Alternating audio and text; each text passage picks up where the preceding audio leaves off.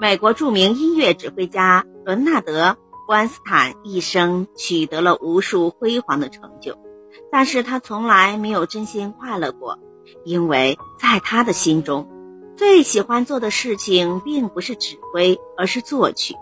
年轻的时候，关斯坦曾经跟随美国最有名的作曲家科布兰学习作曲。附带着学习了一下指挥的技巧，在创作方面，布恩斯坦显得很有天赋，曾经创作了很多不同凡响的作品。眼看着又一位后起之秀将要影响整个美洲大陆了，布恩斯坦的音乐道路却因为一个人改变了方向。这个人就是当时纽约爱乐乐团的指挥。他所看重伯恩斯坦的才能，并不是作曲，而是指挥。于是，他强力推荐他担任纽约爱乐乐团的常任指挥。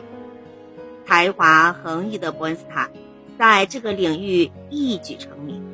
三十年间，他几乎成为爱乐乐团的名片。可是，在他的内心深处，无时无刻不在渴望着。重新回到作曲的领域，去做自己真正喜欢做的事情。空闲的时间里，他不应酬不娱乐，几乎把所有的时间都交给了创作。他总是把自己独自关在屋子里作曲。虽然创作的欲望足够强大，可是灵感却若隐若现，让他无法抓住。他似乎早已丧失了在作曲方面的活力，除了偶尔的灵光乍现，他得到更多的是深深的失望和自责。自己走进了一条并非自己喜欢的路，又因为无可避免的忙碌，而将想走的那条路堵上。矛盾和纠结一直在折磨着他。哪怕他无数次在舞台上接受鲜花、掌声、至高无上的荣誉之时，这种矛盾的情绪都没有半点消失。直到离世，他都怀着满腔遗憾。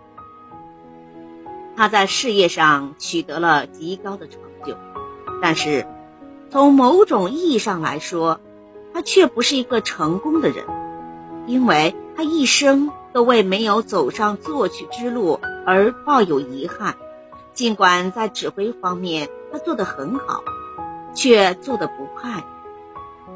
有时候，值得与否不是看事情本身，而是看做这件事情的人对这件事情是抱着怎样的态度。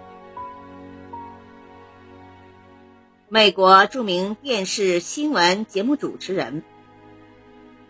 沃尔特·克朗凯特，他从小就对新闻事业产生了浓厚的兴趣，少年时候就已经是校报的小记者了。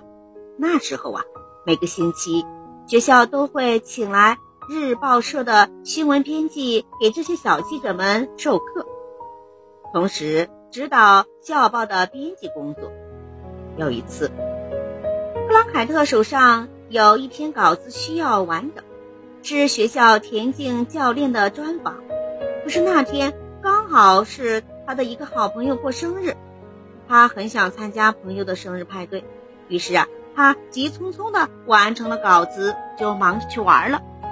第二天，他被领导叫到了办公室，贝雷德很生气的训斥他说：“克朗凯特。”你有没有认真读过你昨天提交的文章啊？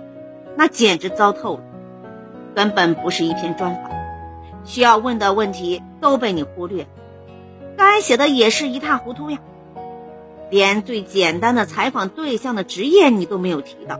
想一想，你真的是在认真的完成这件事情吗？如果有什么值得去做的，就应该把它做好呀。如果有什么是值得去做的，就应该把它做好。这句话在年少的特朗凯特心中留下了深刻的烙印。此后的七十多年里，这句话一直鞭策着他，使他对新闻事业始终保持着激情与专注。如果有什么事情在你心中是值得做的，那么就应该把它做好，无论事情大小，无论单调与否，只要全神贯注，就能感受到专注的快乐。你的心境也一定是晴朗的。同样，那些耗费了很多精力，但由于内心充满抗拒而一直没有做好的事情，不如换个角度去看看，下决心放弃掉，也许会省下很多麻烦，少了很多纠结。感谢收听，再见。